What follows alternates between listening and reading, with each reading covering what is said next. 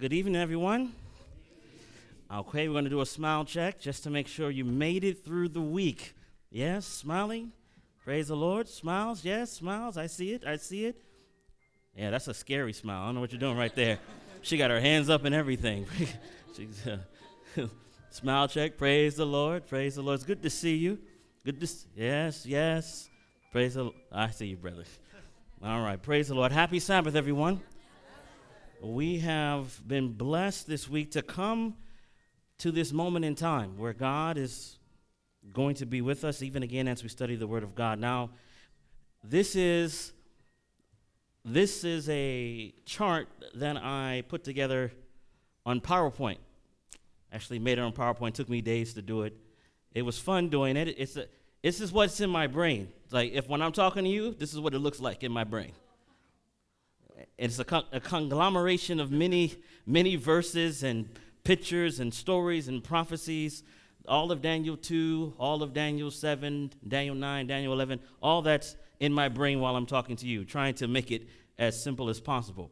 Uh, and not always successful in making it simple. but God is good. Before we begin tonight, I'm not smart enough or intelligent enough to communicate the realities of the gospel. So, because of my great need of the Most High and your great need as well, let's bow our heads for prayer.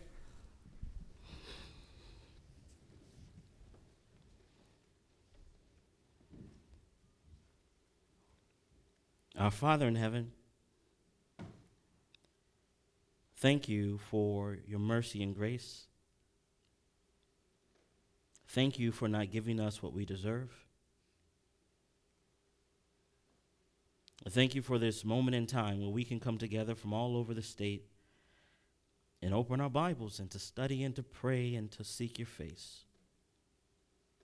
Father, we believe that these are the last hours of Earth's history. We believe, Lord, that you are wrapping up this work, this great work, and you have been patiently working on your saints. Father, in these moments in time, please teach us in these few short hours what has taken many years to understand. We pray this in Jesus' name and we claim the merits of his blood. Amen.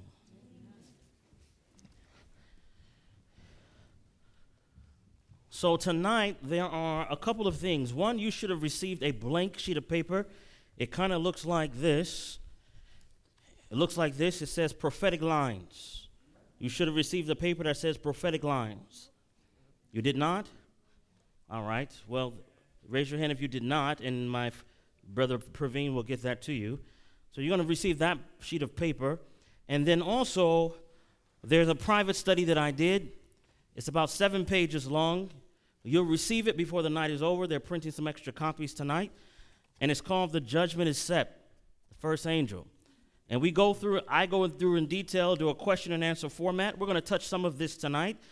And there's several things that we're going to cover by God's grace, and we're just going to put this picture together. We're coming down to the last few days of these sorts of meetings, but as I was talking to your pastor, um, he said that we could keep studying the Bible together, if that's okay. You guys don't mind studying the Bible even after this? Yeah, so we're going to keep studying together. And we'll, they'll make an announcement tomorrow morning, in particular, when and where and what. All right. So, you have your Bibles, please open them to Revelation chapter 17. Revelation chapter 17.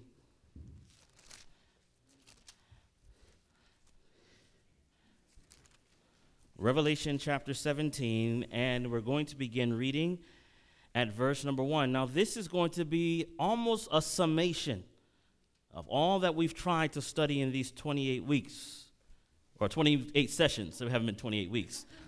Mercy, that would have been over a half a year. But we've been studying together in 28 sessions. It's going to try to be a summation. I don't believe we're going to be able to do that, but we're going to do our best. So in Revelation 17, it starts out with an interesting imagery. Now, I'll read the first two verses to you. It says, And there came one of the seven angels which have the seven vials, and talk with me, saying unto me, Come hither, and I will show unto thee the judgment of the great whore that sitteth upon what, my friends? So, the, the, the thematic concept of Revelation chapter 17 is that this angel is going to show the judgments that are going to come upon this whore that sits upon many waters. Does everybody understand that? So, that's the theme. Everything else after, after that is commentary, it's explanation on what God is going to do with this power. Notice what else the Bible says. It says, verse 2 with whom the kings of the earth have committed fornication, and the inhabitants of the earth have been made drunk with the wine of her fornication. So he carried me away in the spirit into the wilderness, and I, and I saw a woman sit upon a scarlet colored beast full of names of blasphemy, having seven heads and ten horns now, for a moment, I'm just going to make some observations, okay? This is what I do when I study the Bible, make observations. This beast that she sits on has how many heads? So this is Revelation 17 beast. This beast has seven heads, and what else does it have? Seven heads, ten horns. It's an observation. And a woman sits on this beast. What color is this beast that she sits on? All right, so this seven head, ten horn beast is scarlet. Go back with me for a moment. I want you to go to Revelation chapter 13. And we're going to read verses 1, 2, and 3. We're making an observation. In Revelation 13, it says, And I stood upon the sand of the sea and saw a beast rise up out of the sea, having how many heads? Seven heads and how many horns? Ten horns. And upon his horns, what? Ten crowns. That's interesting. And upon his head is the name what? Well, that's interesting. So we have another beast. We have a beast in Revelation 17 that has seven heads and ten horns. And we have a, it's the color scarlet. Then we have a beast in Revelation 13. This beast has seven heads. Seven heads, ten horns. And this also has ten crowns. And then the description of this beast is not scarlet, it's not red. What is the, the description of the beast? It has a body like a what? Like a leopard. It has feet like what? A bear. It has a mouth like what? Oh, that's interesting. We're just making an observation. Feet like bear. Mouth like lion body like leopard. Interesting. Yeah, that's what I do. I, I study the Bible, just say interesting. I don't know the answer what, right now, but I'm making an observation. But I do know similarities. Similarity seven heads, ten horns. Everybody follow that? All right, let's go a little further. Revelation chapter 12. In Revelation chapter 12, you have something that's similar. Revelation chapter 12, we're going to begin reading at verse number 3. Notice what the Bible says. In Revelation chapter 12, beginning at verse 3, the Bible says, And there appeared another wonder in heaven, and behold, a great red, what's it say? Dragon having what? Seven heads and what? Ten horns and what? Well, that's interesting. Again, now, Revelation 12, has a picture of something similar. Revelation 12, seven heads, ten horns, and then it said how many crowns? That's interesting. That's what I do every time. It's interesting. This is an observation. You put it on the table and you observe. Seven heads, ten horns, and what's the color of this? Uh, red. So, somewhere along the way, whether it's Revelation 17, Revelation 13, Revelation 12, seven heads and ten horns is a, uh, a common denominator. Can we agree on that? Okay, very good. So, that was an observation that I had. Then I had another observation. Revelation 13 says that the feet of this beast was like a bear, the mouth was like a lion, his body was like a leopard. And my brain says, wait a second, haven't I seen something like this before? Where have we seen it? Daniel what? Daniel chapter 7. So go to Daniel chapter 7.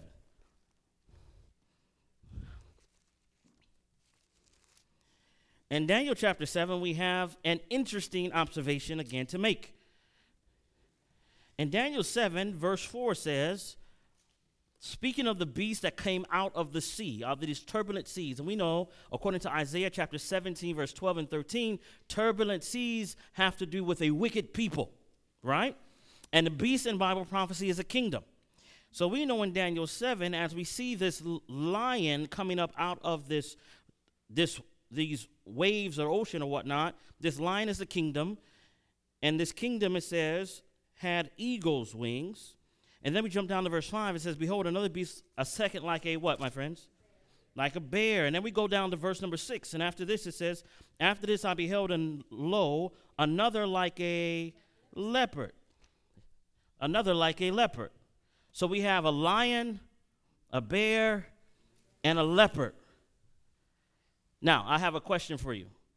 Based on what you see here in Daniel chapter 7, how many heads does a lion have? I hear Ola saying one. Anyone else? Any? How many heads does a lion have? Okay, so the lion has one head. A lion one head. What about the the lion, the bear? How many heads does a bear have? All right. Bear has one head. How many uh, heads does a leper have? Is there a consistency on, on this number? What? How many heads does the leper have? Four. That's interesting. So this one has four heads. What about the dreadful and terrible beast? How many heads does it have, everyone? The dreadful and terrible beast has one head. So if we do the math, how many heads is this? If you take one head plus one head plus four heads plus one head. That's interesting. Seven heads. How many horns does the dreadful and terrible beast have, my friends? It has ten horns the imagery that the book of Revelation picks up, picks it up from the book of Daniel. Are you with me, my friends? It's almost as if Daniel is, you know, he has his vision, and in the book of Revelation, it has its vision, but God is making a connection, if you will, between the two visions. Are you following? So then I made another observation. We're just ob- observing tonight because we're going to put this together in a moment. Why, why does the beast in Revelation chapter 13 have a body like a leopard? Anybody have an idea on that? Why does he have a body like a leopard? Why didn't it say he has a body like a bear and have his feet like a leopard? Why is his body like a leopard? What's the significance of that in, in science? Yes. Fast, very good. And what else? But what else? It camouflages. You see, the body of a leopard blends very well into nature when it's hunting for its prey. So, whatever this kingdom is, is a camouflage. It can adapt. Wherever it goes, it adapts. And my friends, we've already identified who this power is. Let me ask another question. Why the feet of a bear? What's the significance of that? It's power, right? One, how many swipes does a bear need to have to knock you out? It, it, it barely needs to breathe on me, I'll be knocked out right? He raises his paw. That's it. One swipe from the bear, we're done. Okay, that's interesting. So the power and might of the bear swiping its prey nullifies it. Done. Finish. Okay, another question. Why mouth like a lion? Right, it's authority. It's a kingly. It roars. When it roars, in the, in the he's the king of the jungle. When he speaks, everybody stops to listen. Are you following what I'm saying, my friends? And so this is interesting. You see, you can study the Bible using the second book of nature as well. I mean, the second book of Revelation. Nature is that second book of Revelation. It's very interesting. So I use my Bible to pull things out, but I also go to nature now and say, what does nature say about these creatures? What does nature say about this? So when I see a woman and her face is shining like the sun and there are 12 stars upon her head, this is nature on this woman. Why does God use that? We're not talking about that right now, but understand nature is another revelation to help you understand this book. Are you following, my friends? Okay.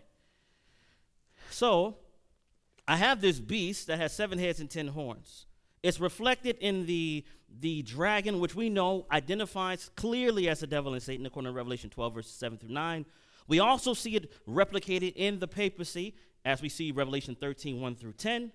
And then we see a conglomeration of the powers in Revelation chapter 17. Now, I'm going to make an observation because we're going to deal with the seven heads in Revelation. Seven heads on the beast, seven heads in the book of Revelation. So go back to Revelation chapter 17. Back to Revelation chapter 17. And while you were going there, why is that frozen? Okay, get past that.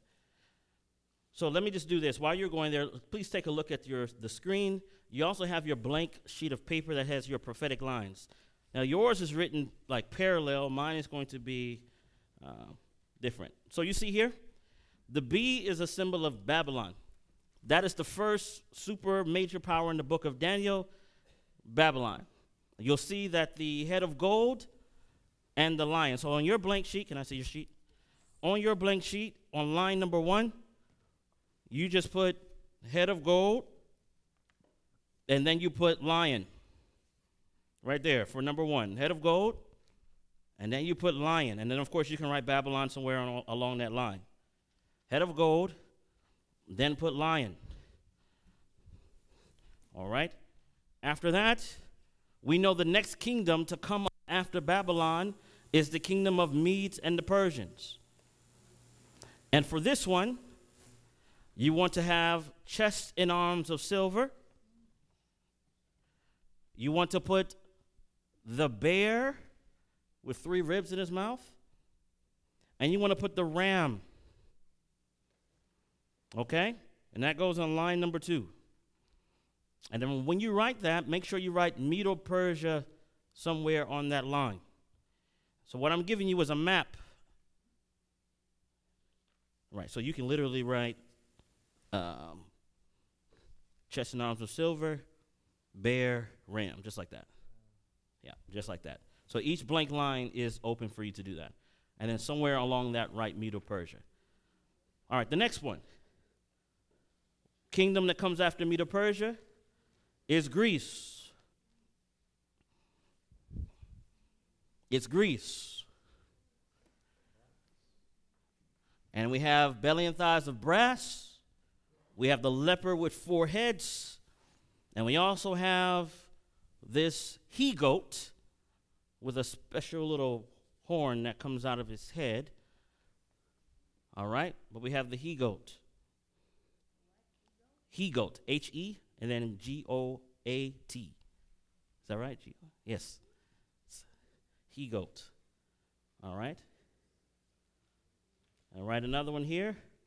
This is Rome, pagan Rome. And you have the legs of iron, you have the dreadful, terrible beast, and you have the little horn that has grown very, very big. Okay? Let me help you out. Yep, you're doing good. Yeah, so number three would be this is the belly and thighs of brass.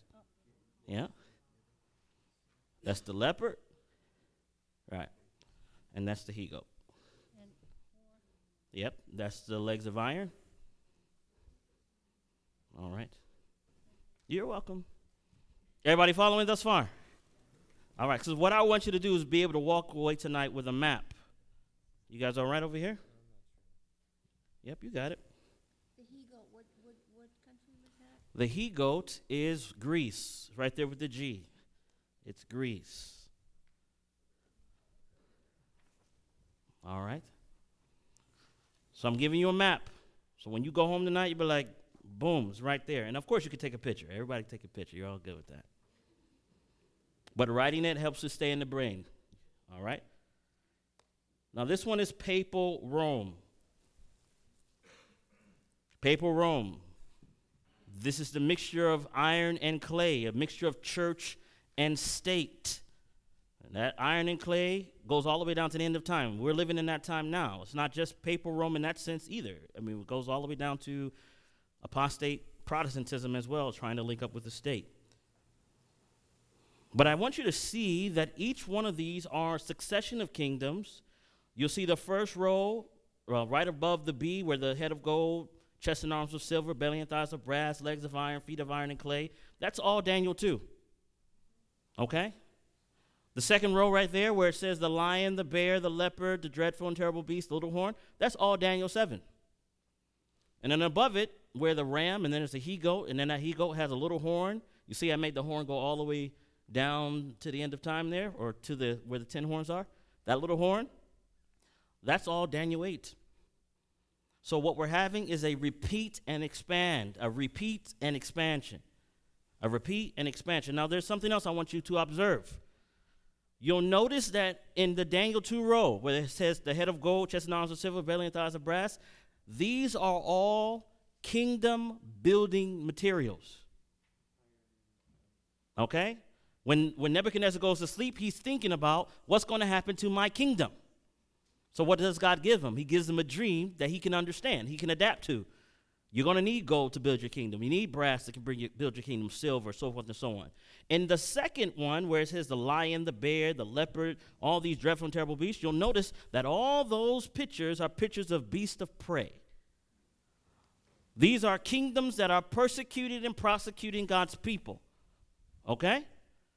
These are kingdoms that are persecuting and prosecuting God's people. But in Daniel 8, I find it to be very, very interesting because Daniel 8 is the chapter that brings to view the cleansing of the sanctuary or the restoration of the sanctuary. So it only uses clean animals in Daniel 8. It uses ram, he goat. These are clean animals that are allowed to be used in the sanctuary. So, God, in each one, you'll see that the movements through the imagery doesn't change the application of what kingdom it applies to. Is everybody with me? What he does, he shifts the imagery to emphasize a different point.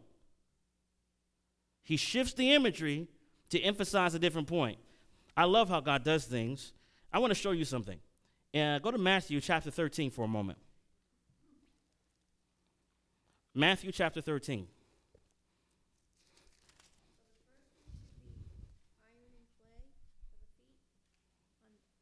Yes, for the PR. It should be iron clay. Ten horns. Yes. Or actually, the actually it shouldn't be ten horns there. It should be the little horn. See that little horn with the face there? Yeah. There's a little one in the middle. And then what's the third space? Uh, little horn. Yeah, it's just gross. Okay, Matthew 13. You're welcome. In Matthew 13, look at verse number 10. And watch what the Bible says. Jesus is speaking to his disciples, and he's asking, uh, they're asking him a question. It says, And the disciples came and said unto him, Why speakest thou unto us in parables? Yeah, why are you speaking to us in symbols? Why are you, why are you making this so complicated? Why don't you just come out and just say what you want to say?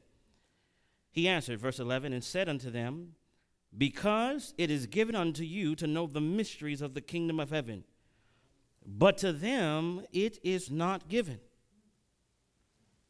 For whosoever hath, to him it shall be given, and he shall have more abundance. But whosoever hath not, from him shall be taken away even that he hath. Therefore, speak I to them in parables, because they seeing see not, and hearing they hear not, neither do they understand. And in them is fulfilled the prophecy of Isaiah, which saith, By hearing ye shall hear, and shall not understand, and seeing ye shall see, and shall not perceive. Watch this. For this people's heart is waxed gross, and their ears are dull of hearing, and their eyes they have closed lest at any time they should see with their eyes and hear with their ears and understand with their heart and should be what, my friends? be converted, and I should heal them. But blessed are your eyes, for they see, and your ears, for they hear. So let me let me break this down. Jesus said, I'm speaking in parables because I'm, I'm actually testing the hearts of men to see if they really love what I'm saying. I'm going to speak through you in parables. Boom. So they see it, but they can't see it. Now, have you ever been tested by the, a loved one? I've been tested by my wife many times. And some, sometimes the test is simply, it's a simple test. Sometimes I don't know it's a test. Sometimes I catch it. Now I'm older and wiser. We've been married for, you know, a little longer. So she'll ask me to do something, and I'll be like, uh huh, the way she said that, this is a test. this is a test. I figured out the code. The parable is no longer there. I can see clearly now exactly what she really wants when she says what she's saying. You guys follow what I'm saying? You see, the deeper the love relationship, the clearer the parable. And so for me, when I come up against something I don't fully understand, I wait patiently because I'm like, Lord, I know you're going to reveal this thing. I'm not going to force this interpretation. I'm going to wait for you to express what the revelation is supposed to be. And the closer we come to Jesus, parables become less parable like. They become very clear and distinct. There, somebody's afraid of the book of Revelation. I always use it when I'm on the plane and somebody says, Well, so what do you teach? I'd say, I said, I've teach the book of Revelation. Have you ever read it? They'd be like, Oh, that's a scary book. I'm like, No, no, not really. It's the revelation of Jesus. It's the revelation of Jesus. So these parables or this imagery is to test your love right now. Are you patient to hear what he has to say? So here, I've laid this out for you. This is very simple layout of a parallel of the chart. And I'm now going to read a, a, a quotation I want you to just pay attention to. So here, here it is, and I, I want you to think about it. It says, hundreds of years before certain nations came upon the stage of action, the omniscient one, what does omniscient mean?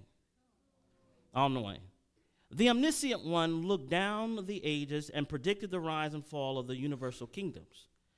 God declared to Nebuchadnezzar that the kingdom of Babylon should fall, and a second kingdom should ar- would arise, which also would have its period of trial. Failing to exalt the true God, its glory would fade, and a third kingdom would occupy its place. This also would pass away and a fourth, strong as iron, would subdue the nations of the world. So here's the general idea. Now, this is, I'm putting it out there. I want you to think about what I'm saying to you. In this passage, it's saying that God has allowed nations to rise up and they have a righteous responsibility. Are you following the idea? Does that make sense? So God brings them up for a reason. Watch this. I want to bring this a little further have the rulers of Babylon, the richest of all earthly kingdoms, kept always before them the fear of Jehovah, they would have been given wisdom and power, which would have bound them to him and kept them strong. But they made God their refuge only when harassed and perplexed. I wonder, do we do that? Do we wait for harassment and perplexity, then we go and pray longer and study harder? But they made God their refuge only when harassed and perplexed.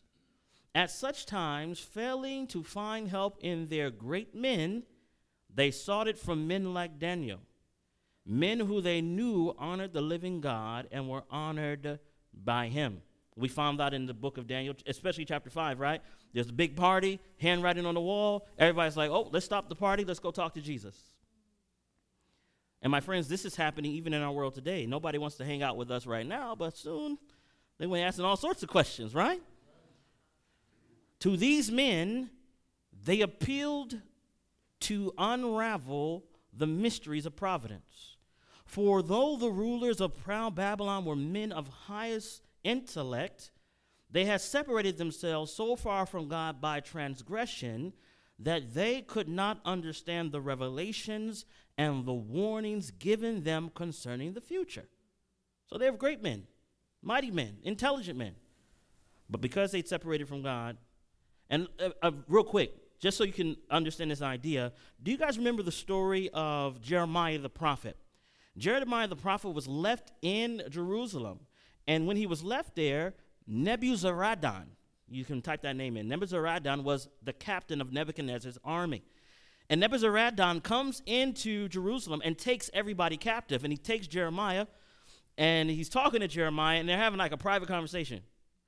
And Nebuzaradan turns to Jeremiah the prophet and says, You know, uh, Jeremiah, the reason why you guys were taken captive is because you've been disobedient to your God.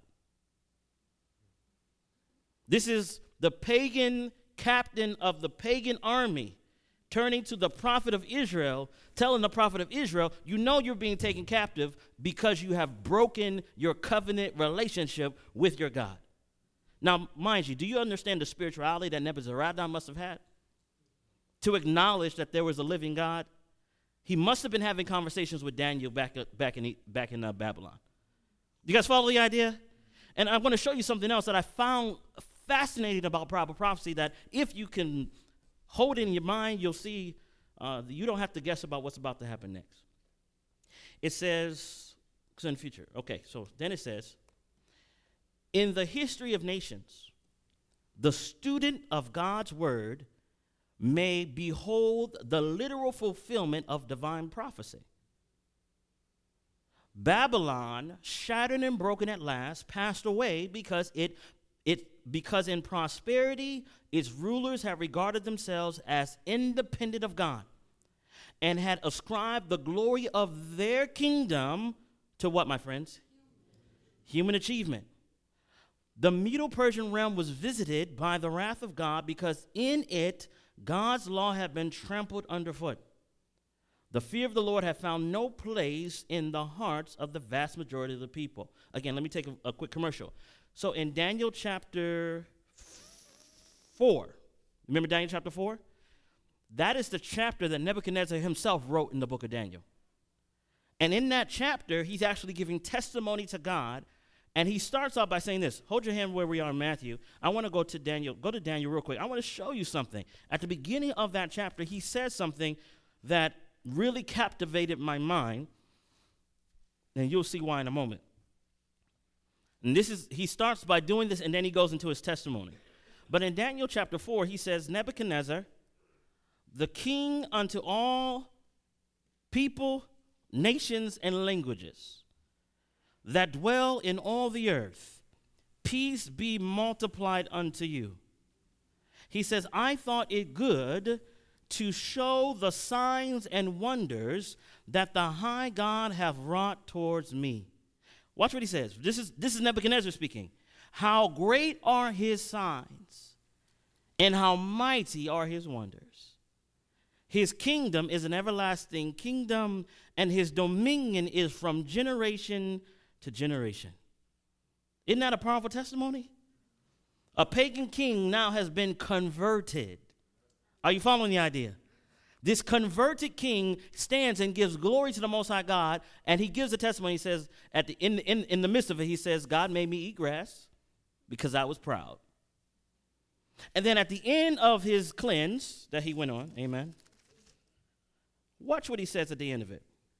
In verse number 36, this is after he's acknowledging his weakness and actually, verse 34. It says, At the end of the days, I, Nebuchadnezzar, lifted up my eyes unto heaven, and my understanding returned unto me. And I blessed the Most High, and I praised and honored him that liveth forever and ever, whose dominion is an everlasting dominion, and his kingdom is from generation to generation, and all the inhabitants of the earth are reputed as nothing and he doeth according to his will in the army of heaven and among the inhabitants of the earth. And none can stay his hand or say unto him, What doest thou? At the same time, my reason returned unto me. And for the glory of my kingdom, mine honor and my brightness returned unto me, and my countenance and my Lord sought me. And I was established in my kingdom, and excellent majesty was added unto me. Now I, Nebuchadnezzar, praise and extol and honor the King of heaven all whose works are truth, and his ways judgment, and those that walk in pride. What does it say, my friends? So, this is the testimony of the greatest king on the planet at the time. He is a converted man. Therefore, he is reigning Babylon with a converted mind. Babylon prospers. But then you see in Daniel chapter 5 where the grandson has ignored what daddy has done and Babylon falls. Are you following the idea? But let's, let's go a little further. Watch this. In the history of nations, the student of God's word may behold the literal fulfillment of divine prophecy. Babylon, shattered and broken at last, passed away, because in prosperity its rulers have regarded themselves as independent of God and had ascribed the glory of their kingdom to human achievement. The Medo Persian realm was visited by the wrath of heaven because in it God's law had been trampled underfoot.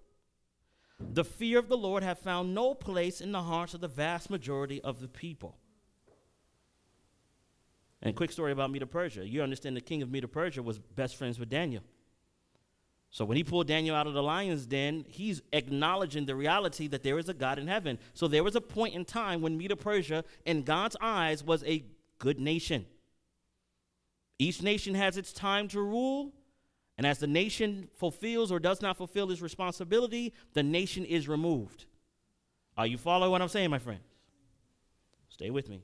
Wickedness, blasphemy, and corruption prevailed. The kingdoms that followed were even more base and corrupt, and these sank lower and still lower in the scale of moral worth.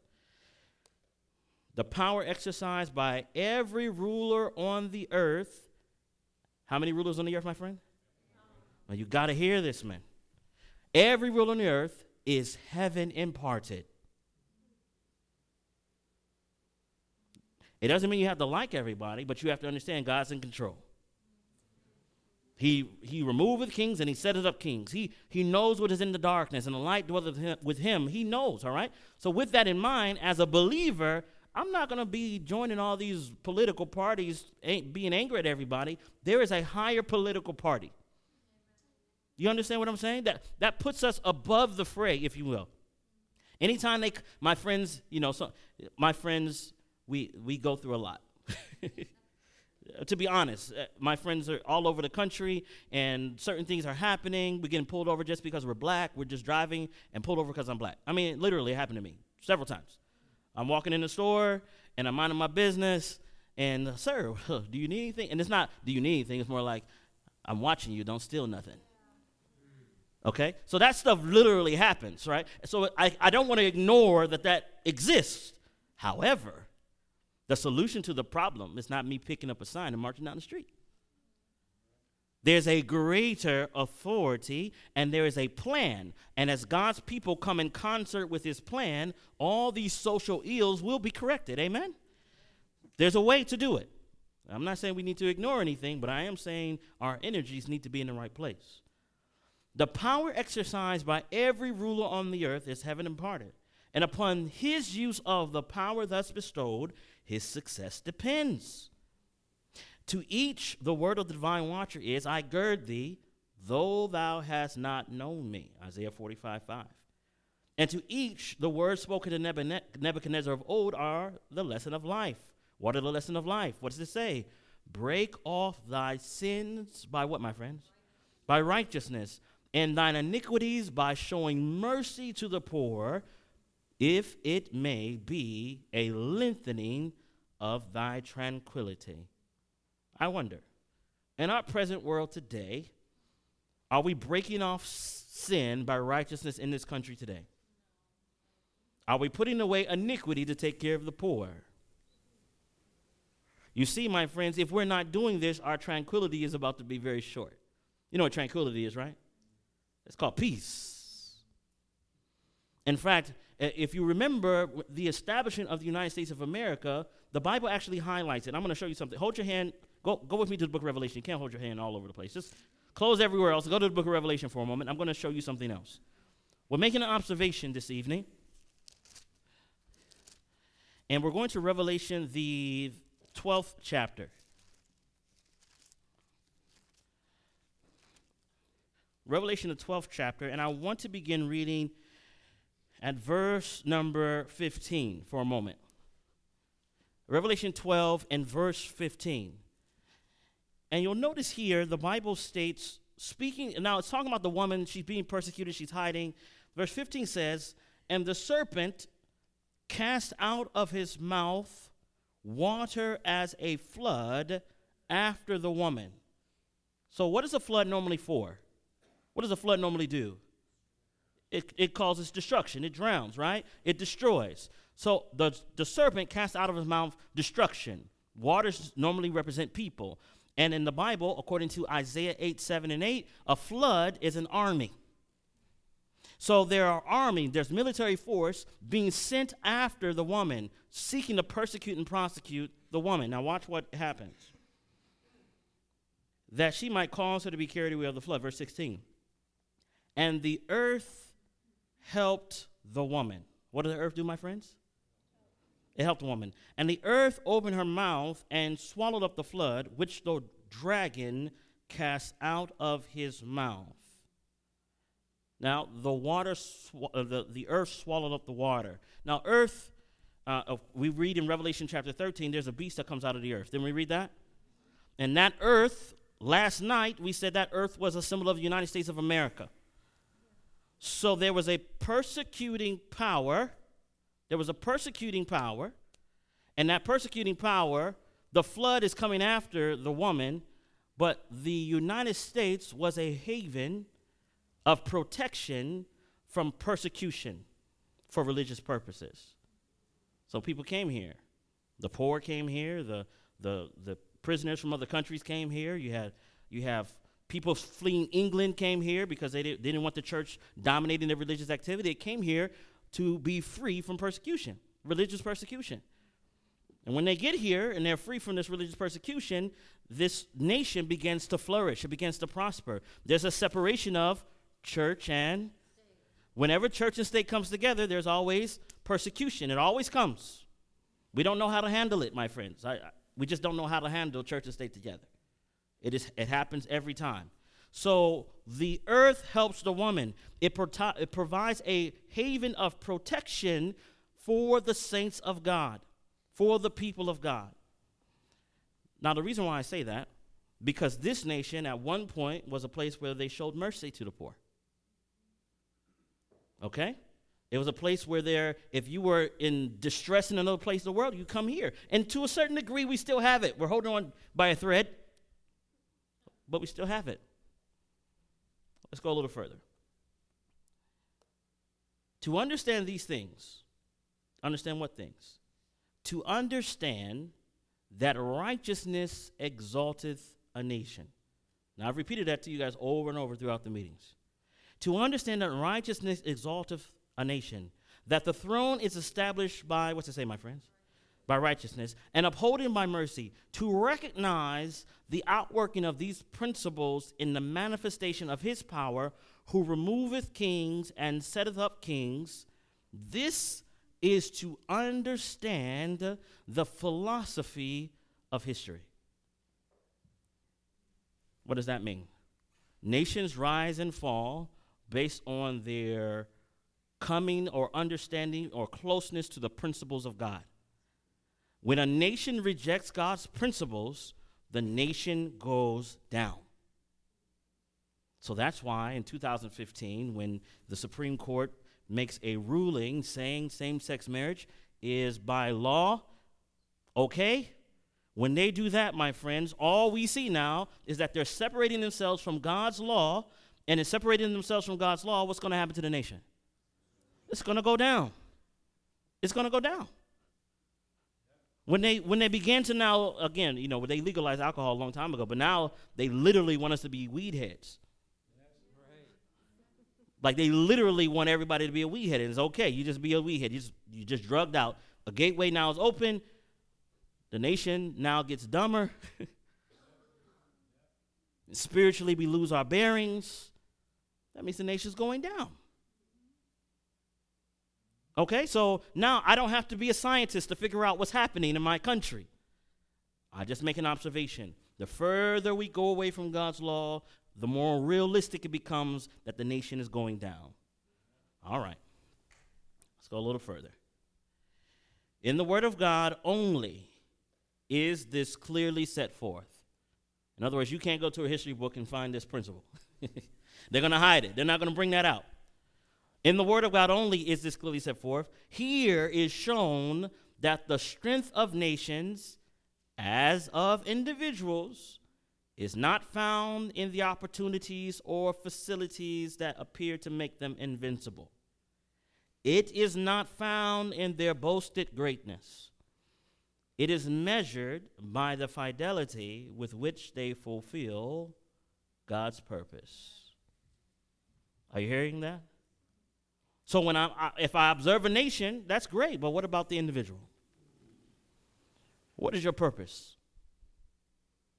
Why did the Most High put you here at this time? Have you asked yourself that question?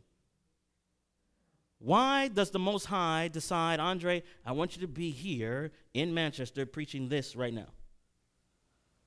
The Most High, uh, listen to me, friends. I'm, I am, I am extremely, and when I think about God and His personal dealings with me, I know 100% I should not I don't have any right to preach to you. I just know God is good and He's merciful.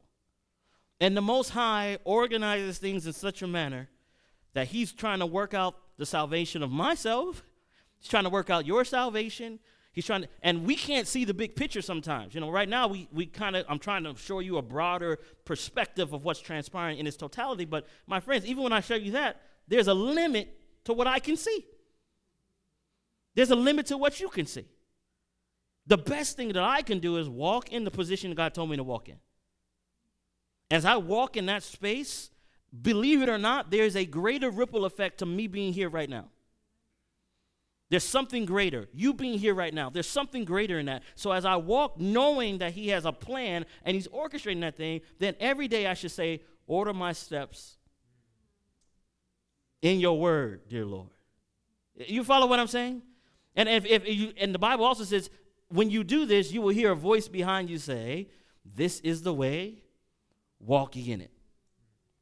It doesn't say look to tradition, doesn't go, doesn't say look to your pastor. It, it says look to him, and he will direct exactly where and what you're supposed to be doing. Your safety is in his word. Your safety is being guided by his instruction. I, I love God's mercy towards me, I tell you that. All right. So notice how many there are here. There's Babylon is one, Medo Persia is two, Greece is three, pagan, uh, pagan is four, or Rome, is four, and papal Romans five. There are five. Five are there. Okay? We're, we're making progress. I want you to go with me to the book of Revelation very quickly, back to Revelation 2, verse chapter 13. Look at verse number 3.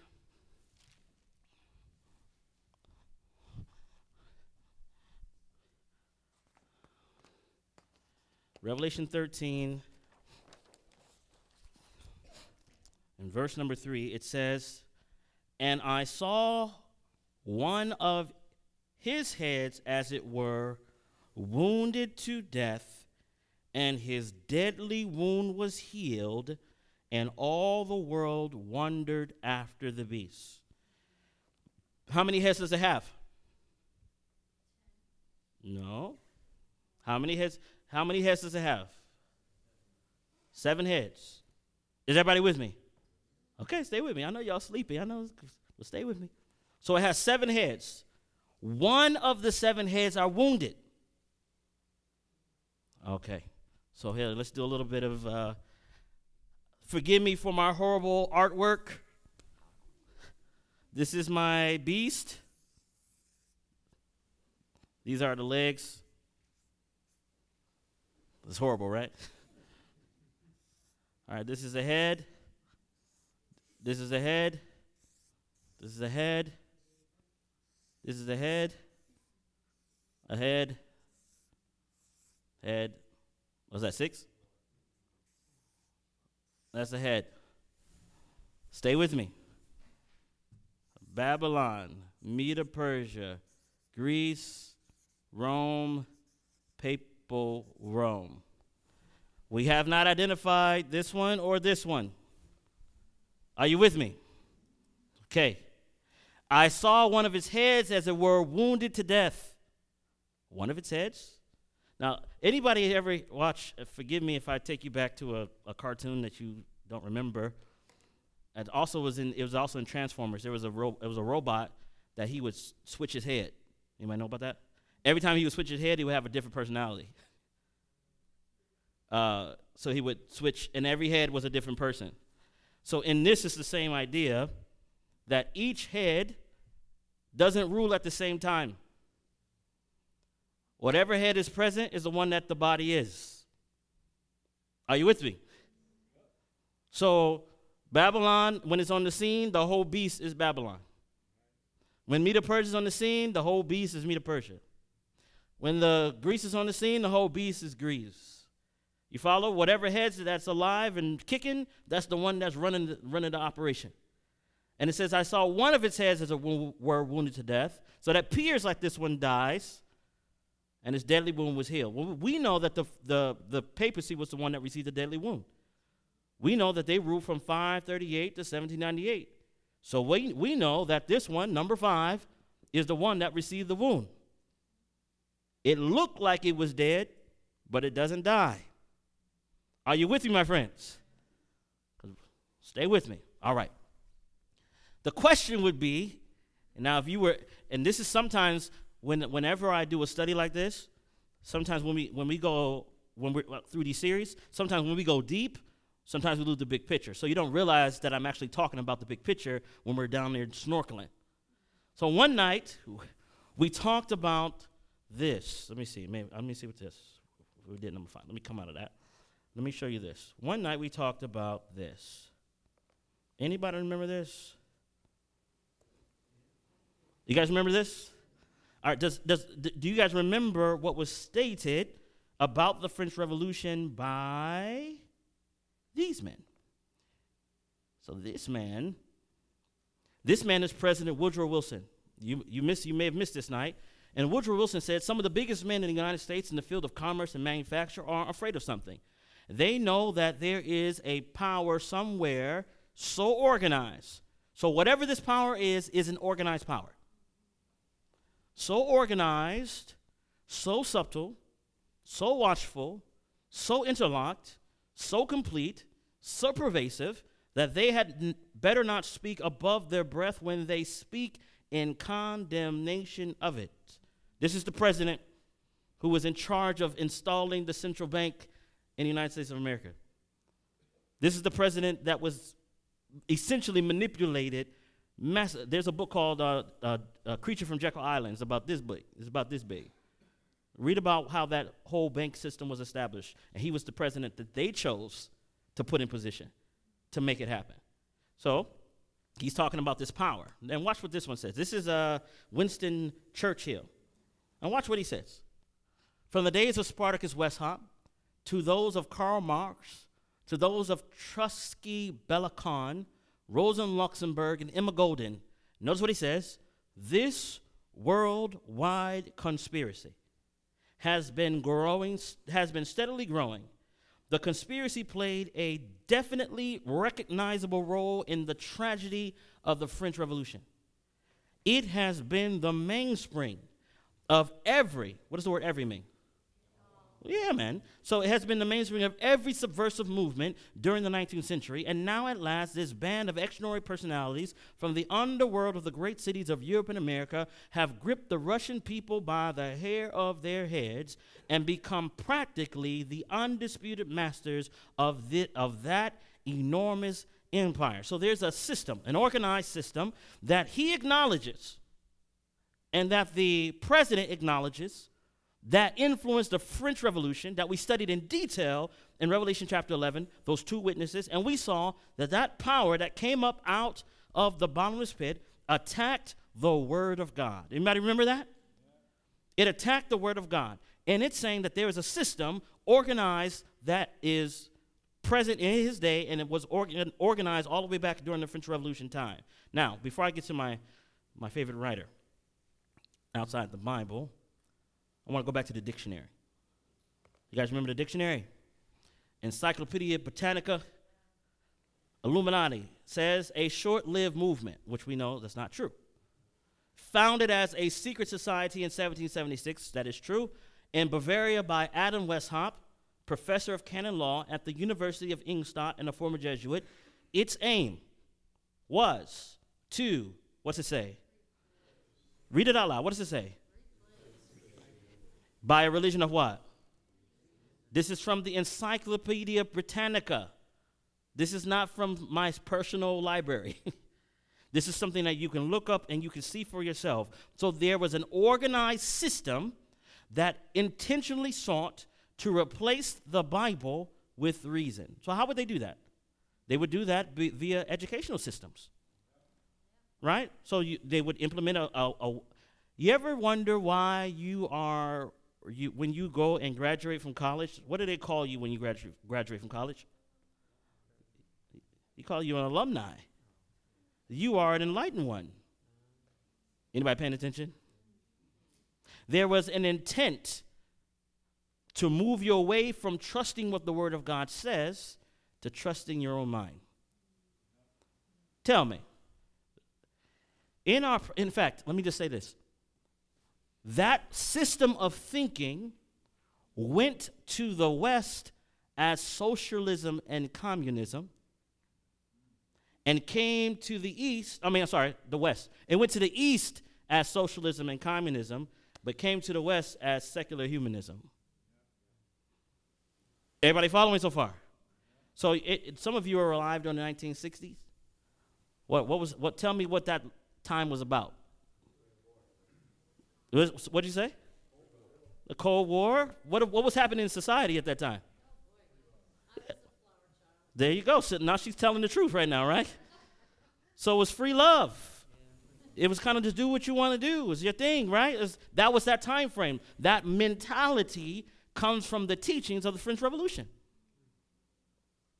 It's the absence of God permeating society on every level, from the highest educational places and permeating businesses, so forth and so on. God is not in the mind. It's a seeking to remove God from the mind. Okay, that's understood. This system is present even to this day. Let me say, let me see something else. I, I don't want to show you that video again. I want, I want to jump around a little bit, and I want to go back here. So here is, I don't want to go through every detail again. Let me go here. Here we go.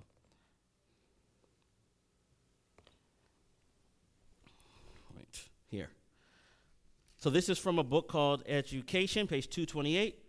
It says, at the same time, anarchy is seeking to sweep away all law, not only divine, but what, my friends? Human. The centralizing of wealth and power. First of all, is that happening? Yes or no? Yes. In 2008, when that financial crisis took place, do you know what happened to the money? The money was simply moved to a different location under a different power. All these people lost their money, but it was on purpose.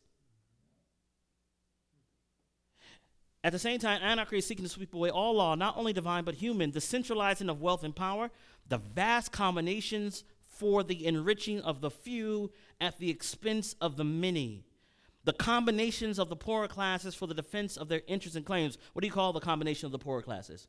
You call those unions. Pay attention, my friends. The spirit of unrest, of riot and bloodshed, the widespread or worldwide dissemination of the same teaching that led to the French Revolution are tending to involve what, my friends? The whole world in a struggle, struggle similar to that which convulsed France. So, France was a little test tube, if you will. Now, these teachers are permeated everywhere, and those same teachings are influencing the entire world. But this time, I told you, like last time, the beast that comes out of the, the bottomless pit last time didn't have a woman riding her. But this time, a woman rides the beast. This time, a church system is sitting on top of these teachings and philosophies. And all the world, I, whether it be uh, Muslim, whether it be Buddhist, whether it be Episcopalian, It doesn't matter what religion it is, they're going to come and acquiesce under this one power. And I see what I'm saying? I'm prophesying to you. Like you know how Noah when he would preach, he would preach that there's going to be a flood, but there would be no clouds. He would preach that there's going to be rain. It had never rained before. You follow the idea? So when I'm telling you that every every religion, every religion in the world, whether it be Christian, whether it be Buddhist, whether it be I don't care what it is, every Islam, all the religion, it may not seem like it right now, but I'm telling you, all the religion of the world are to come under this one power. Under this one power. And I'm telling you, it sounds strange, but the distinguishing mark between them and God's righteous people were those who keep God's commandments in every ounce of what it says, and those who don't. And the devil is interesting because he, he, he's smarter than all of us. Can we agree on that? Can we agree the devil's smarter than all of us? Okay, so we agree on that. The devil knew that when he tempted Eve to eat the fruit, that it would compromise everything. In the human eye, we say, that's a small matter. It's a small thing. Why would God be concerned about something so small? But in God's mind, He understands that if you cannot be obedient in that which is least, He cannot trust you with things that is much. Does that make sense? This is a small thing. We'll take care of the small thing. Remember the story of the 10 talents? The t- he gives five talents to one guy, two talents to another guy, one talent to one guy. The one guy with five talents invested, gets 10. The other one invests with his two talents, it gets four. The one guy with one talent says, You know what? I fear that him that he would d- discipline me if I lose his money, so I'm going to bury it in the ground. God said, You take your one talent, give it to the one that has 10. And you, and it's again, it's strange words that Jesus uses, but the kingdom of heaven is likened unto. He always uses that phrase, right? But he says, You that had the one talent, go out, and there shall be weeping and gnashing of teeth. He equates weeping and gnashing of teeth with the man that has one talent and buries it in the ground. What you see as small, God sees as big. He understands the deep things. And that's why the last test, my friends, is going to be over his Sabbath. Because it's going to seem small. I mean, it's just a day, right? It's just, it's just a day. It's just a day. But you back up. What's in the day? He blessed it, He sanctified it, He set it apart. It's a symbol of his authority as king, as ruler, as his authority, his, his territory. It's a day that represents him. So the devil says, I got you. I'm going to make a day just to show that I have just as much authority as you do. Do you remember the story of, the, of um, Absalom. Story of Absalom and King David. King David is running for his life, and Absalom goes and gets David's concubines. And he literally goes and you know does this thing with them on top of a roof to symbolize I got what was my father's is now mine. The devil's the same way. What's the father's is mine. And I have so much power. And this is, to me, it, it, it, it's a sad thought because at the end of the day, when you think about it, the devil wants to rule this earth.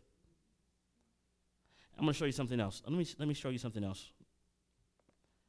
And then I'm going to trying to let you guys go home a little bit early because tomorrow is a long day.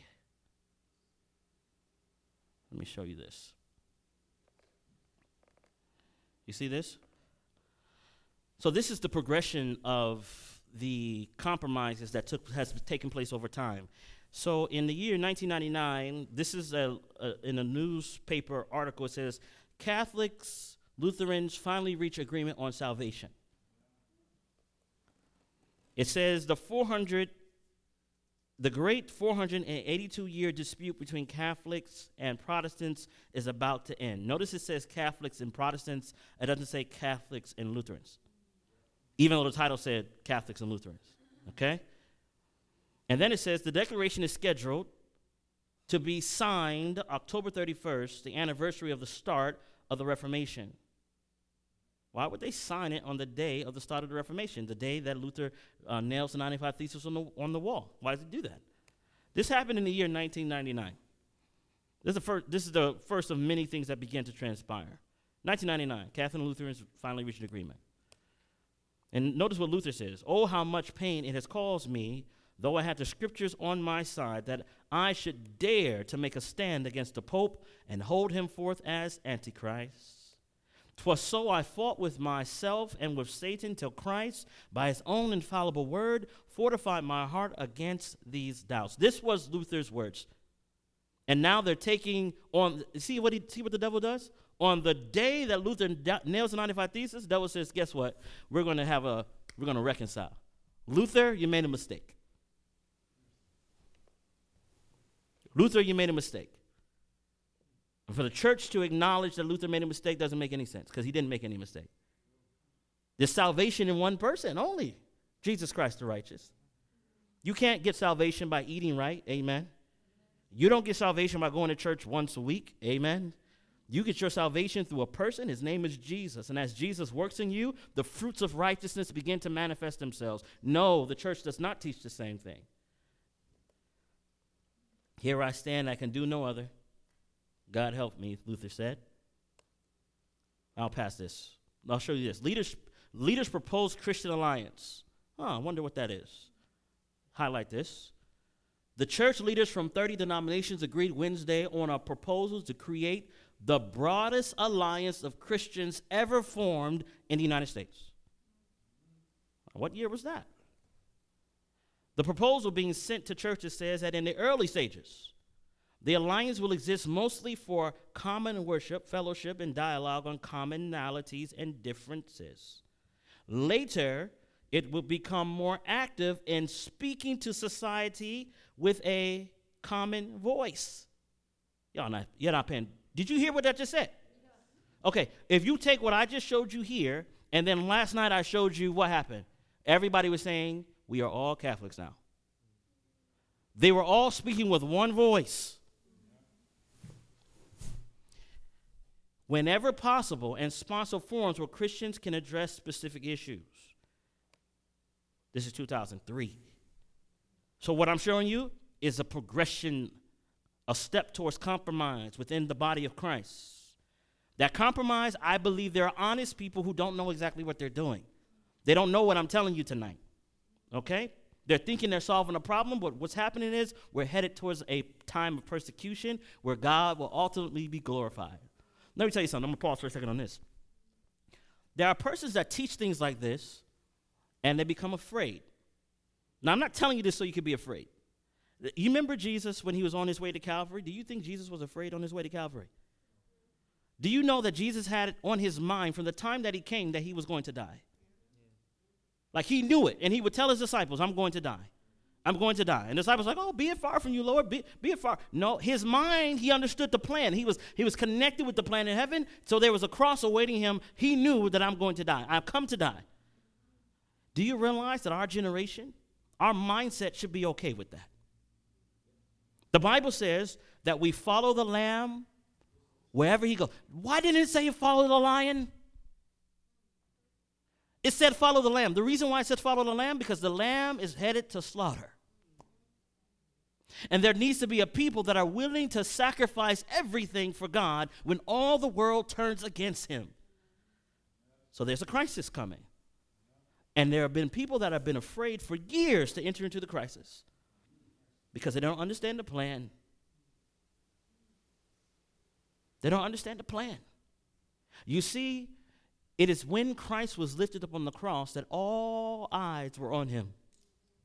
And it's when the believer, do you know during the dark ages, uh, uh, uh, I forget the guy's name, it will come to me as in the history books, uh, he said, The blood of martyrs is seed. You know what that means? So, in other words, every time they killed a, a, a Christian, more Christians would come up. So the blood of martyrs is seed. So when the Christian went to, to a stake to burn, they weren't like, oh no, I'm going to burn at the stake. They were at the stake. And they would sing. They would be on fire and they would be singing because they were faithful to what God had said. Do you think our generation's going to get off by being just, hey, we're just cool, everybody's cool, Christianity's cool? No, Christianity, when it's lived right and demonstrated properly, it will receive persecution. But then the Christian that's now, everyone, everything has to be cool. We don't want any persecution. And I'm not saying we go out there and call, be crazy and fanatical. That's not what I'm saying. That's not what I'm saying. What I am saying is true Christianity will bring the reproach of the enemy. And the enemy is not just going to let you be, he's going to challenge you. Because when you live right for Jesus, it makes him look bad. Are you hearing what I'm saying, my friends? So as we see these things approaching, I'm not afraid. I, in my mind, I'm like, Father, help me to resolve. Let me help me have more firm resolve to be a true Christian. When somebody slaps me in the face, can I still love them? Right? Because I want the Christianity to be real. I want it to be genuine. When they take my money away from me, when they take my wife or take my daughter, boy, look at here. Right now they do it. It might be, and we might have to fight. But as a lamb before his shears is dumb, yet he opened not his mouth. This is the spirit of Christ when he is being persecuted, and so it should be ours when things don't go right. You see, if you're losing your temper, if you're losing your temper when somebody cuts you off in the road, you ain't right yet. In your home, if you're constantly fighting with each other, just fighting, fighting, it's our husband fight, fight, fight, fight, fight, fight. We, we ain't ready yet. The Christianity hasn't found itself resolved and rested in the Most High God. Peace is evidence. Rest in Christ is evidence of that salvation. So, 2003, the, the largest alliance ever formed. That's what it said. Catholic bishop joins Christian alliance. Notice the Roman, the nation's Roman Catholic bishops voted Wednesday to join a new alliance that would be the broadest Christian group ever formed in the United States, linking American evangelicals and Catholics in an ecumenical organization for what's it say, my friends? First time, does that mean second time? Does first time mean third time? That first time means first time. So this is the first time that it had ever been done. This is the year 2004. So you see 1999, 2003, 2004, there's a movement afoot, gaining momentum. Just this Sunday message, people hold the power. Bishop Harry Jack- Jackson Jr., a Maryland pastor and author, spoke about the new sense of the white evangelical church and the Catholic church to deal with the moral issues. We are not just going to sit back and let America go down this ramp of immorality alone he says. So, what are we going to do? Now is the time. This is our time. Call and write your senators. Organize. Tell your friends to do the same. So, what, what, what is the appeal of the church? Go to the civil power. Ask the civil power for help. This is what it's saying. This is what they're crying for. Notice this Sutton first vice president of the Nashville based Southern Baptist Convention, the nation's largest Protestant body, closed with five sentences It's a new day. Liberalism is dead. The majority of Americans are conservative. You can count on us for showing up and speaking out and let the church rise. Again, the language is used. We're going to go to the state. We're going to take control of our country this way. Now, Oh, let me go a little bit further. This is 2005. 2005. Now, tomorrow, I, I might put some things up tomorrow. I, I think I will. You, I have a series of uh, slides and, and videos that I did not bring tonight. But when Donald Trump came into power, do you know who put him in office? The evangelical Christians put him in office. Do you know who has the, the president's ear right now? The evangelical Christians have a phone call, they have to make a phone call right there for the president to talk to him. Now, there's nothing wrong with that man talking to people to make sure he's right with the Lord and so forth and so on. But I'm telling you, it's too close for comfort. Because the issue is not Jesus' salvation, the issue is implementing religious ideas and principles through the laws of the state to enforce righteousness via a legislation. Now, my friends, we've what I'm saying to you, we have been saying for years as a church. Is at the door. Is at the door. Let me show you something else. And I think you guys have seen this, but I'll put it up just so you can see it. This is another article um, from Time Magazine. And on the seventh day, he, we rested. Maybe those old blue laws weren't so crazy after all. We talked about that yesterday. You'll see there, they highlight the, the seventh day as Sunday right there. They make that the emphasis. Notice this one. Here's, and this is from Kalamazoo Gazette. Here's one my conservative base is really going to like. This is a picture of George Bush. A constitutional amendment requiring folks to attend church where? See, my mind says, why put the propaganda out like that? Why isn't Sunday special anymore? The article goes on to say we should go back to those days when the Sunday was special. Saving Sunday. This is actually an article from Worcester, Mass, back in 2009, talking about church attendance and how people should be going back to church on Sunday. Church leaders trying to save the Sabbath. The Sabbath is not Sunday, but they call the Sabbath Sunday. Let me pass this. Let Me, we don't need none of this right now. Let me pass that. Let me show you something else. There is this. Mm. Yeah, let me go here. So I'm going to summarize the general thought.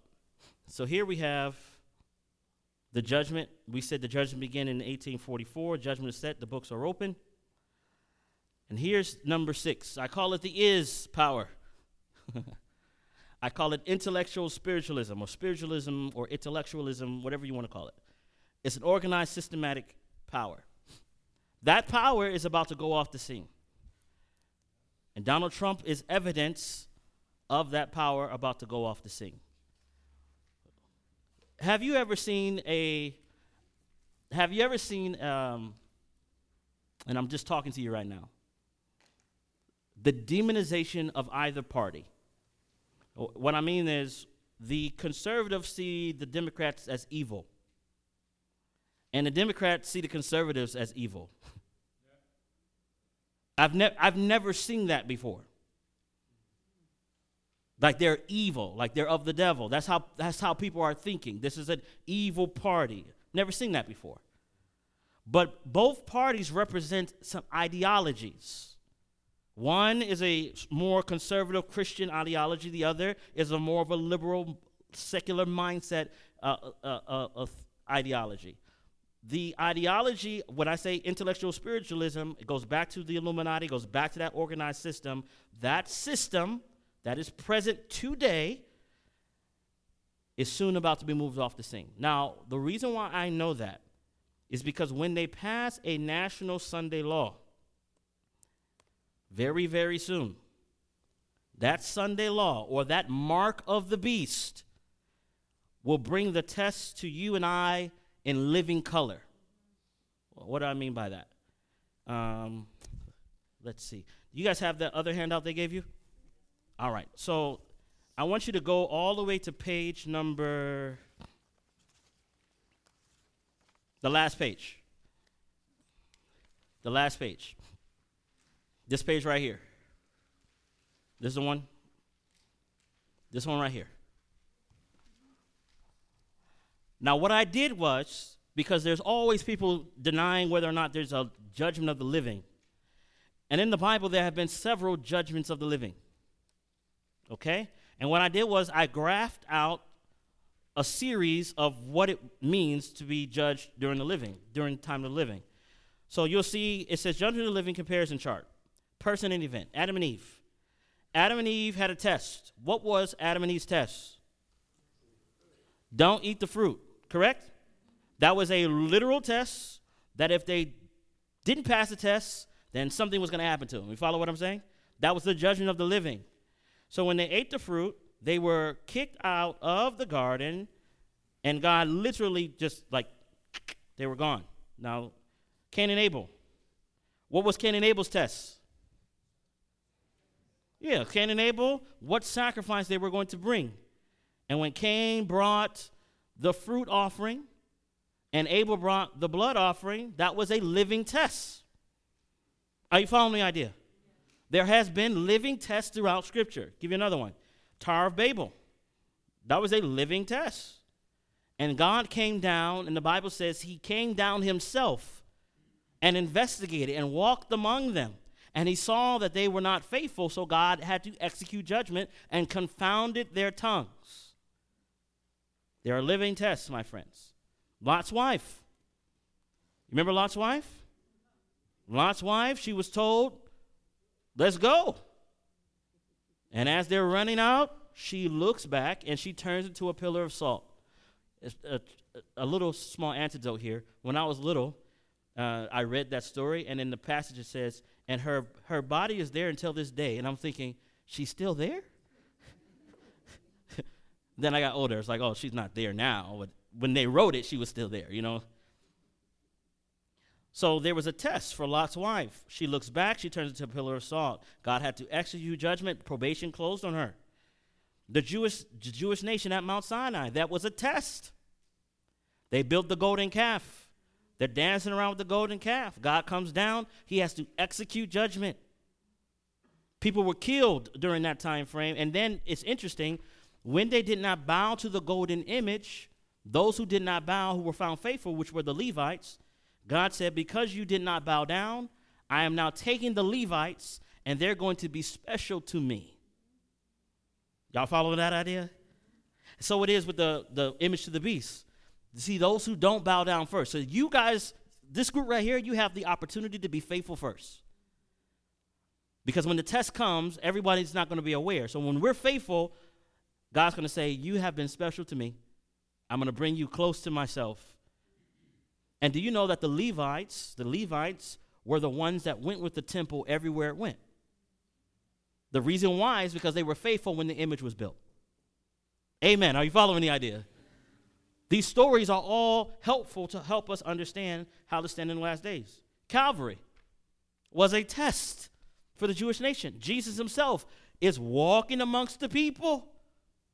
It's a literal judgment of the living. And in the rejection of the Messiah comes the close of probation for the Jewish nation as the ones that are to carry the gospel to the world. The Christian church is then born. Ananias and Sapphira. You guys know Ananias and Sapphira?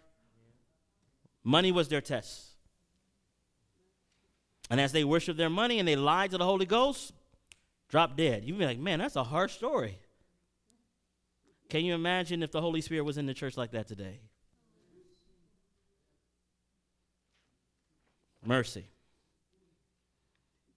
And in the last days, I have there the, the, the Christian church, our church. Our test will be the National Sunday Law. Our test will be the image of the beast. The image of the beast is the union of church and state.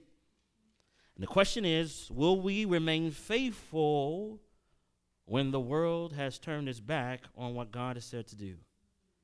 Our faithfulness will be a demonstration to the world that there is a God in heaven, that there is a king in the most holy place right now. Listen to me, friends. We're going to close this right now. Listen to me. When we look at these nations, see, we're, we're right here. We're about to move out of the sixth head. We're about to move into the seventh head, where the church and state are about to be united again. When we move out of that situation, in heaven, you must understand that there is a coinciding experience. So, how do I explain this? Sister Jane, will you stand with me for a moment? My brother, will you come with me for a moment? Let's see if I can illustrate this. I'm going to show you what's in my brain. I don't know how to exactly. All right. So, Jane is the church. Okay? And my brother is Jesus. Okay. So, why don't you stand right here, sis? Stand right here. Yeah, face them. You're Jesus. Right here. All right. So what happens on earth is that the church comes up to the test. All right, you come in this way, sis. This is the test. This is the test. Now Jesus is in the most in the most holy place. And right now, in the most holy place, he's cleaning the books. He's cleaning the books, he's cleaning the record, he's trying to make sure who's on his side. And as he's trying to figure out who's on his side, he's cleaning up. He says, Okay, Father, I'm done with the judgment of the dead. It's time to judge the living. Well, how do you judge the living? Well, we have to test them. We have to test and see who's on God's side. So, this, my brother, will you come stand with me for a moment? This is the dividing line. And stand, just stand right here. Yeah, stand this way towards the people. All right, so this is the dividing line. This is the marker of the test. So, Jesus, if you could move on this side. So, Jesus moves to this side of the work. He begins to now sprinkle his blood on the curtain. He's sprinkling blood on the curtain. That's the imagery that we're given. When he's sprinkling the blood on the curtain, now she comes to the test. Boom, that's the test. He's the test. She comes to the test. At this point, when she comes to the test, judgment of the living, her name, like her name is in the book right now. It's like all, all rise. Jane Pierre. Is she in the book of life? We're looking for her life. Well, we can't find it. Why? It's covered with the blood. Amen? It, see, her name comes up. It needs to be covered with the blood. And the only way that you can remain covered with the blood is that you got to keep it on you. You ever get cold at night? Like, I've been getting cold recently. And my blanket is too short. And imagine that. I'm short, so the blanket is way too small. so I'm, I'm sleeping under the blanket, and then in the middle of the night, I can feel a little extra cold breeze. That wakes me up. That means I'm not covered. Are you hear what I'm saying? I'm sleeping, I'm not warm anymore, my feet are out, I'm cold, I'm not covered. The same way is in your Christian life. You see, when you find yourself playing with sin over and over, that means you're not covered. Are you hear what I'm saying? When you find yourself playing with it, I'm not saying you accidentally fell into it. I'm saying you did it and you did it again, and you did. Your feet aren't covered. You need to cover it yourself. You're covering that blood. You need to be nice and warm, nice and cozy. Don't come out for anything. It's not safe. It's not safe. So when the test comes, here's the test. She passes the test. Boom. Now, she's the first to pass the test. A, when the test comes to her, she's knowledgeable. She understands the test. Not the people that come to the test and don't understand the test, they're not judged yet. She comes to the test, she's knowledgeable, she passes the test. Now she's special. In God's eyes, she's the first of many who will come to the knowledge of the reality of what this is about. And as she's the first of many, she's now being going to be used by God to proclaim and teach a message to tell people, hey, get ready, Jesus is coming. Get ready, we're in the final movement. Jesus is coming. You see, my job right now, before the law is passed, is to give a warning. So that way, when the test comes, there could be people ready to enter into the test. But he can't have people ready to enter into the test when they don't know that it's about to be a test. It doesn't make sense. You see, if my teacher tells me on this date there's going to be a test, then I have time to prepare. I can get myself in order. I can study. I can put my overdrive study in. I can go in. I can, I can get ready. So that's, that's the purpose of the Seventh day Adventist Church. Let me just be very clear, clear with you. The reason why I'm here is to help people get ready for the test to tell them a test is coming. So when the test comes, there can be examples so others, when they come to the test, to know, oh, that's what you're supposed to do when the test comes. And then when I come to the test, so I saw Jane do it, I join her on this side. And we're faithful to God as the world is in rebellion. But my friends, you can't come to the test and not be prepared. You can't come to the test and haven't brought your body into obedience and your passions into, into subjection to the Spirit of God. You can't come to the test and just hope, well, I mean, it's just a day. I don't, it doesn't really matter what day it is. And then you step into the court and they say, Do you keep this day holy?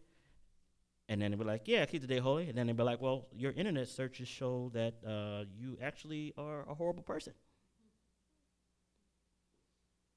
So now you're in the you're in the middle of something.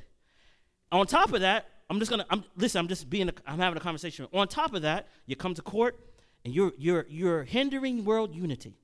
You're hindering world peace.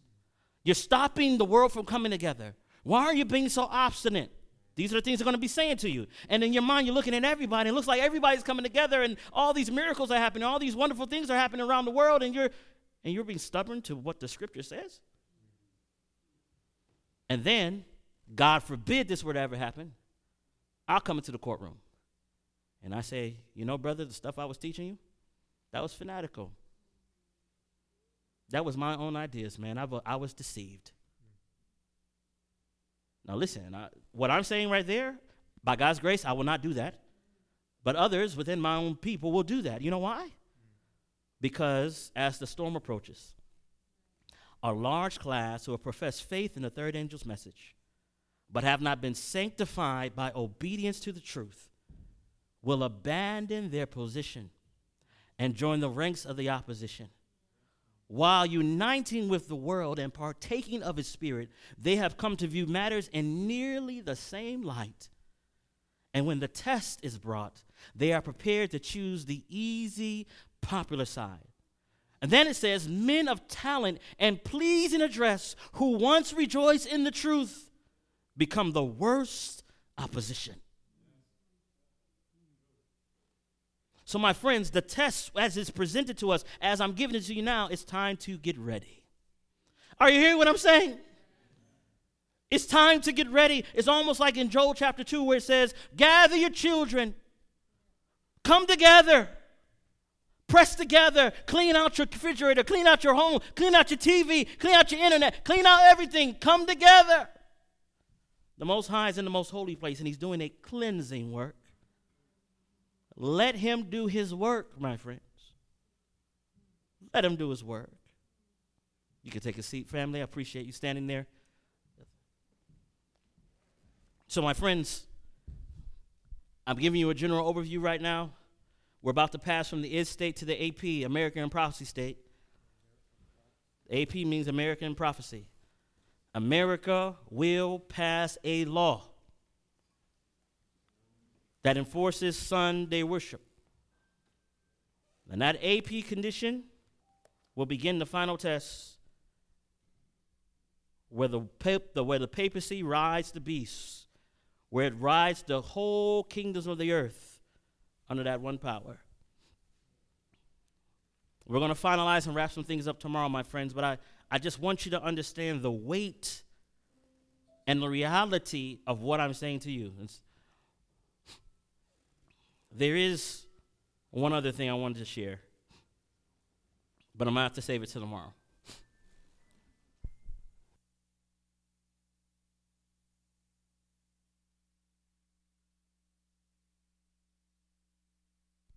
I have a question.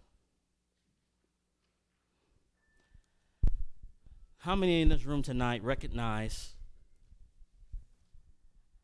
that you don't have it in yourself to be faithful to God. How many recognize that you don't have that in yourself? Praise God. And you know, my friends, there are, there are several things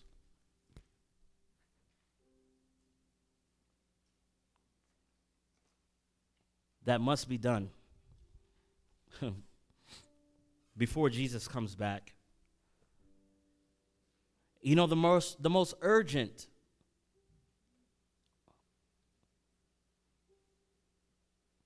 is that his church on earth really learns how to love each other. I mean, I've preached all over the globe, man. I mean, I've been everywhere. I don't even know how, it doesn't make sense how I got all over the globe. I, I didn't start out trying to preach all over the globe, but I've been there. And the problem is the same everywhere I go. Everywhere I go. There's always this spirit of gossip and backbiting. Everywhere I go. Doesn't matter where it is. Jesus made a clear pronunciation when he said, They will know you are my disciples when you have love for one another. This is the evidence that the Spirit of God is working in his body. I need that love, don't you?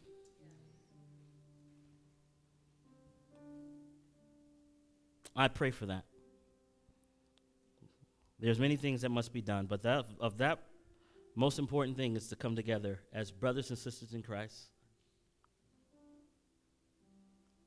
Put aside all this nonsense. Love each other.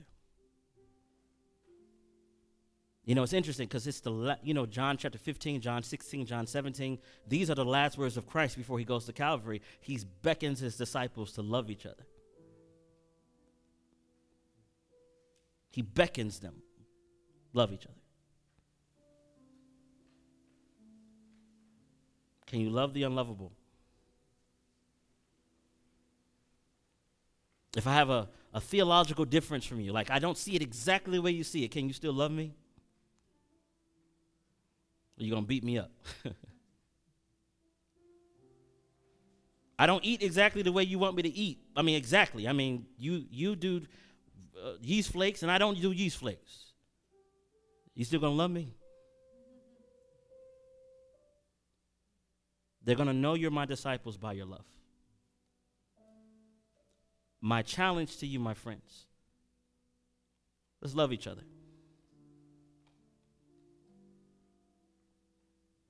Let's put away all this nonsense. On the day of Pentecost, do you know what they were doing in the upper room? They were searching their hearts. They were examining the words of Jesus. They were making sure that there was nothing separating them from each other. And the Bible says when they were all in one accord and in one place, God sent forth his spirit. One accord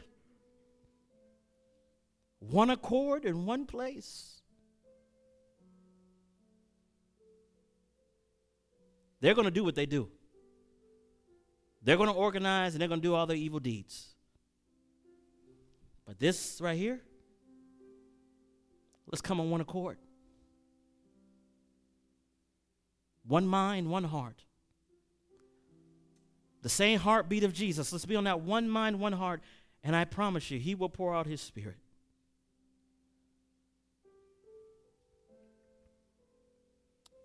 Let's pray together tonight.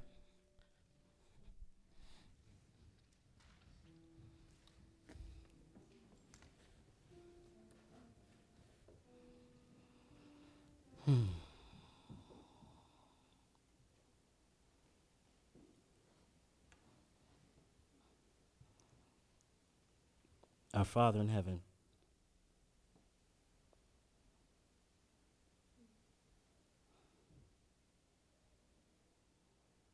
Our test is coming.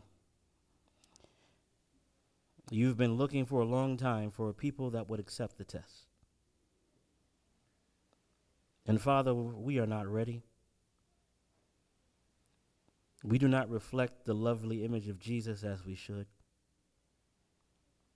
But Father, we want to be ready.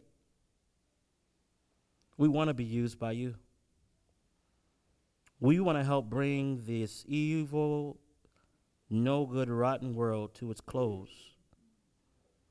We want your eternal kingdom to be established forever. We thank you, Father, for loving us and saving us. We thank you for calling us out of darkness into this marvelous light. But, Father, right now we're on our knees and we recognize, Lord, that as a people we have not come together as one. There are too many things separating us, Father. Too many things in our hearts, too much strife and we've been hurt so many times we don't even know if we want to love anybody. But Father, we, we yield our hearts to you. You were willing to be buffeted and spit upon, knowing that this would happen, and you still came. And you still gave your heart and your heart and your mind for us. Father, teach us to do the same. Father, I pray for each one under the sound of my voice tonight. I pray that you strengthen the resolve. Seal us with your seal, Father. So that the enemy will have no room in our hearts at all. Seal us, Father, for we do not want the mark or the, the beast or his number or his character. We don't, we don't want nothing to do with him. We want to be faithful, Father. So please, Lord, be with your children tonight. Continue to open our minds and our understanding that we can understand the plan and walk in it. We love you, Lord. But we pray that you teach us to love you more than anything else in this world. We pray this in Jesus' name and claim the merits of his holy and most precious blood. Amen. Amen.